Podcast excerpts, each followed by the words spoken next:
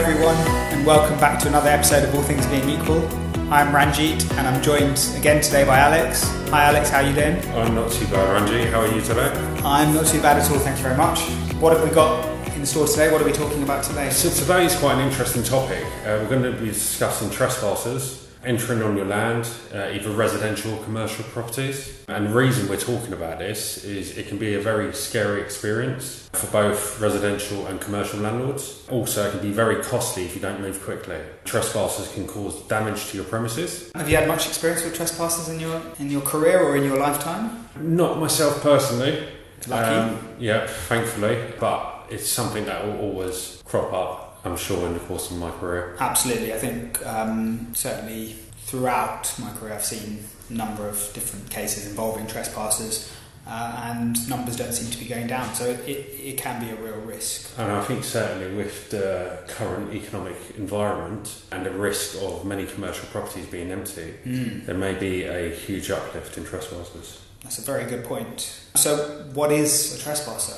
So essentially, a trespasser is someone who has entered onto your land without your permission. There's different types of trespass. One of the ones we'll talk about today is occupiers entering into your property, either commercial or residential, or onto your land and then staying put. So, someone breaking in and, and living in an office, or, or a group of people doing the same. You've got also caravans, uh, that's becoming a, a thing now. People entering into green spaces, uh, setting up there, and, and, one would say that's, that's trespass as well. I suppose also, I'm a bit old for this, I'd say, but these, uh, these illegal raves that take place in the commercial warehouses. Uh, yeah, yeah. Have I've, you been to any illegal raves recently? not in the last 18 years, I haven't. No, no. Okay, you know, you know the party scene. So, so perhaps you were a trespasser once. Maybe, maybe, but I, I didn't know I was. So Okay, well, well that's all right then, isn't it? yeah. So, do we have any other types of instances of trespassing? I I think the other point to consider is that tenants who've overstayed their welcome, uh, and once you have a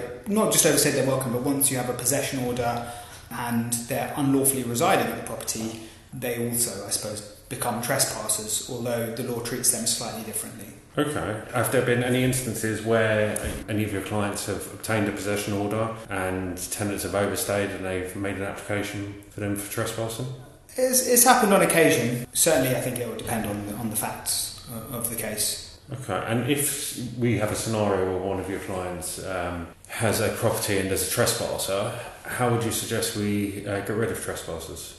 Well, the first thing you would do is, I think, you, you call the police. Certainly, with regards residential premises, uh, trespass is a criminal offence, and it has been since 2012. But the the criteria to be met for a successful prosecution is it's quite a high bar. So the, the prosecution or the crown will have to show that the person uh, entered the property as a trespasser. They knew or ought to have known that they were a trespasser, and that they intended to live in the property for any period of time. Um, and the, the potential consequences of a conviction um, are a fine of up to £5,000 and, and, and under a year in prison. But in my experience, the police are unlikely to want to get involved because they have to be sure that someone is trespassing in order to act. And certainly with commercial premises and, and also with residential premises, the police are more likely to say, you need to go and speak to your lawyer, uh, this is a civil matter and we will not get involved. Which leads us to the second option, which is You can apply to court for a possession order. you can apply to court for a possession order. Absolutely, and this is this is the most common way, certainly in my experience, that one deals with trespassers. So how can you apply to a court for a possession order when you don't know the names of the parties? That that's a very good question. So you you would normally uh, you normally name trespassers as persons unknown. If there are any identifying features, I can't think of any identifying features, and my mind's drawn a blank. But I, I think more in terms of uh, if you if you're getting an, an injunction against or an order against people you can't identify, the court would like you to identify as best you can by reference to the information that you have. So if, if for example you're you're going after someone uh, in respect of a bank account, but you don't have their name and, and details, you can identify them with reference to the bank account. Or if you're uh, suing someone in respect of a piece of property, but you don't know who actually owns that property, then you would uh, name them by reference to the address of that property. With trespassers, it, it's difficult, and in most circumstances, you would you would name them as persons unknown. So if you named them as persons unknown, how would you be able to serve a claim for one of them? So what you there, um, there's very specific rules about service of possession claims on trespassers uh, in the civil procedure rules, and I'm not going to go into them in, in a great amount of detail here. Suffice to say that you have to make sure that the, the claim, the details of the claim, the notice of the claim, and the date of the hearing are visible to them or can be visible to them. So, uh, ordinarily, you would pop a copy in uh, through the letterbox of the property in a, a see-through envelope and uh, stick a copy to the door. But there are other ways of affecting service, and it's, it's crucial that you do serve properly because if you do not, your claim could potentially be thrown out if you can't satisfy the judge that you have done uh, what you need to do and have complied with the rules. So if we satisfy the service requirement, is there anything that we need to prove at court? Well, you need to prove that you've served in the in the correct way, and apart from that, you would need to show that you own the land or you have an entitlement to possession of the land, and that people have been or have unlawfully entered the land, and, and such that you require a possession order, and and that's fairly straightforward in my experience to, to show in straightforward um, it, in, in, in the normal run of business. Uh, obviously, there are more complicated cases, that defend, depend on the facts. And I think nine times out of ten, your job is made easier because the trespassers don't show up at court. It's, it's very rare in my experience for them to do so. Normally, they know what they're doing is wrong and don't really want to to come And it's probably quite difficult for them to prove that they have an entitlement. Yeah, when, when they have turned up in the past, it's more to ask for more time on the property uh, or to apologise. If, if there is a genuine uh, reason why they're occup- occupying the property, they, they think they have a, an interest in the property, then you'll find that if, if they can file a defence, you'll find that the matter's probably going to have to go to a trial. It won't be dealt with summarily at a, at a first hearing. Okay, so once we get the possession order, Mm-hmm. I'm presuming the next step would be bailiffs. That's absolutely right. Yeah. So you would uh, use the county court bailiffs, or you could apply if you haven't if you haven't already brought your claim in the High Court, you can apply to transfer up to the High Court to instruct the High Court bailiffs who can move a lot faster. Okay. Is there anything else we need to consider?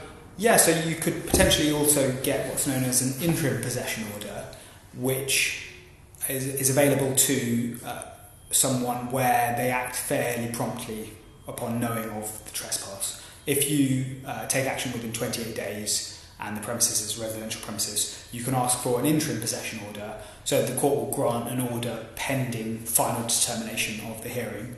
And the idea behind this is it's a little bit quicker. Uh, a trespasser has to leave the property within 24 hours of being served with the interim order, otherwise they face arrest. There'll be a second hearing where the possession order is finalised um, and the trespasser can obviously attend and, and, defend if they, if they so choose to at that stage. And then you'd get your possession order, and if the trespassers hadn't already uh, left the property, then you'd be able to enforce it in the usual way. Okay, so just so I'm clear, we wouldn't be able to instruct bailiffs. No, not until you've got the final possession order. I mean, the, the principle is that you've got this interim possession order, you can then serve it on the trespassers, and then you can call the police and say, I've served them with this order, they haven't left, please come and arrest them. But again, I mean, with police numbers as they are at the moment, you may find that the police haven't got the capacity to deal with, with a matter like this, and so you may find that you're going to have to wait for your final possession order and then enforce um, through the bailiffs. Okay. So that's a lot of things that you can do once, or that's some things that you can do once a trespasser has entered your property, Alex. But what can you do to protect your property to stop trespassers in the first place? I suppose some of the basic things you can do to protect your property is to secure it. Yeah. Uh, ensure that all uh, windows are boarded up. If you know your property is going to be empty, Mm-hmm. it can be very tough with open land. You will see that um, in some occasions whereby you may get uh, caravans coming onto um, land which is not secure. Mm-hmm. You can also employ, there's been a big rise in living guardians. Yeah, seen So, signs yeah. past commercial premises. Yeah, especially pubs. Yeah, this property is protected by living guardians. Yeah. I mean, perhaps there's not actually anyone there, and it might be a sign just to ward people off. But yeah, you're right; it's become a lot more popular. Also, you can get an injunction to prevent people from coming back. Uh, So, so to be clear on that, what you're saying is, once you've got a possession order and you've got rid of someone, you can get an injunction to prevent them coming back in Yes. if there's a real risk that they might do so. Yes. Okay. So it sort of sits alongside the possession order, and you, you, you have to convince the judge. Yeah. Well, we've got possession of property, but actually these people, uh, here's the evidence to show these people are likely to want to go back in for whatever reason. Certainly. Are there any other instances where you can get an injunction? Yeah, so you can you can try and get an injunction prior to any uh, trespass taking place. A quia timet injunction, as it's known in Latin. Uh, hopefully, I haven't embarrassed myself too much with the pronunciation of that. So, what that does is essentially you, would have to persuade a court that there is a real risk of the trespass taking place. And, and if you're able to do so, the court will grant you an injunction preventing people from entering into your property. So, it's as a precursor to them having already entered onto the property. Have you heard of urbexing? I haven't, no. So I hadn't heard of it actually before I started doing the research for this podcast, but it's apparently very popular amongst the youth of today, should we say? Okay. Uh, and it involves uh, exploring the built environment, especially tall buildings, construction sites, abandoned buildings, and then taking photos and videos and posting them to Instagram and YouTube. Okay.